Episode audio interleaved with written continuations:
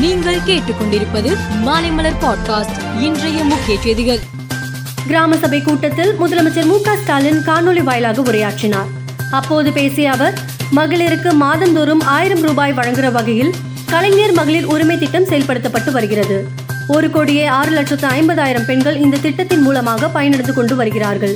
மேலும் ஊரக பகுதியில் பணப்புழக்கம் அதிகமாக இந்த திட்டம் வழிவகை செய்கிறது என்று தெரிவித்துள்ளார். காந்தி ஜெயந்தியையொட்டி இன்று நாடு முழுவதும் மதுக்கடைகள் மூடப்பட்டன.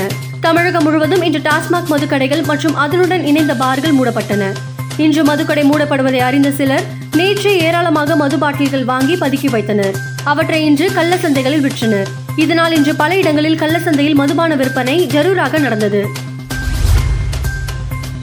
சென்னையில் தற்போது மாணவர்கள் மத்தியில் மன அழுத்தம் அதிகரித்து வருவதாக ஆய்வில் தெரிய வந்துள்ளது மனநல பராமரிப்பு மற்றும் மறுவாழ்வு சேவைகளை வழங்கும் தன்னார்வ அமைப்பு ஒன்று நடத்திய ஆய்வின்படி முப்பத்தி இரண்டு சதவீத பள்ளி கல்லூரி மாணவிகள் கடுமையாக மன அழுத்தத்துக்கு ஆளாகி இருப்பது தெரிய வந்தது முப்பது சதவீத மாணவர்கள் எதிர்காலம் பற்றிய கவலைக்கு உள்ளாகியுள்ளனர்.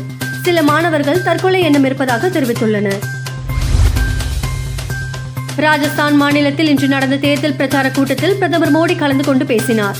அப்போது பேசிய அவர் காவிரி நீர் பிரச்சினை தொடர்பாக இரு மாநிலங்கள் சண்டை போட்டு வருகின்றன.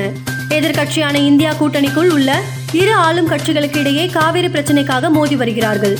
குஜராத்தில் நதி நீர் பிரச்சினை தொடர்பாக இதுவரை எந்தவித பிரச்சனையும் எழவில்லை என்று தெரிவித்துள்ளார். வடக்கு பிரேசிலில் அமேசோனாஸ் மாநிலத்தில் உள்ள டெஃப் பிராந்தியம் இப்பகுதியில் அமேசான் காடுகள் பரவியுள்ளது. இப்பகுதி முழுவதிலும் சமீப காலமாக பெரும் வறட்சி ஏற்பட்டுள்ளது. நீர்நிலைகளில் வெப்பம் இதுவரை இல்லாத அளவுக்கு உயர்ந்துள்ளது. ஒரு சில இடங்களில் வெப்பம் நூத்தி இரண்டு டிகிரி ஃபேரன்ஷீட் அளவை தொட்டுவிட்டது. இதன் காரணமாக இங்குள்ள டெஃப் ஏரியில் நூற்றுக்கணக்கான டால்பின்கள் உயிரிழந்து மிதக்கின்றன. இது குறித்து சுற்றுச்சூழல் ஆர்வலர்கள் கவலை தெரிவித்துள்ளனர். ஆசிய விளையாட்டில் இன்று இந்தியா மற்றும் வங்காளதேசம் இடையே ஹாக்கி போட்டி நடைபெற்றது. இந்த போட்டியில் துவக்க முதலே ஆதிக்கம் செலுத்தி வந்த இந்திய அணி பனிரெண்டுக்கு பூஜ்ஜியம் என்ற அடிப்படையில் வங்காளதேசத்தை வீழ்த்தி அரையிறுதி சுற்றுக்கு முன்னேறி இருக்கிறது மேலும் செய்திகளுக்கு மாலை மலர் பாட்காஸ்டை பாருங்கள்.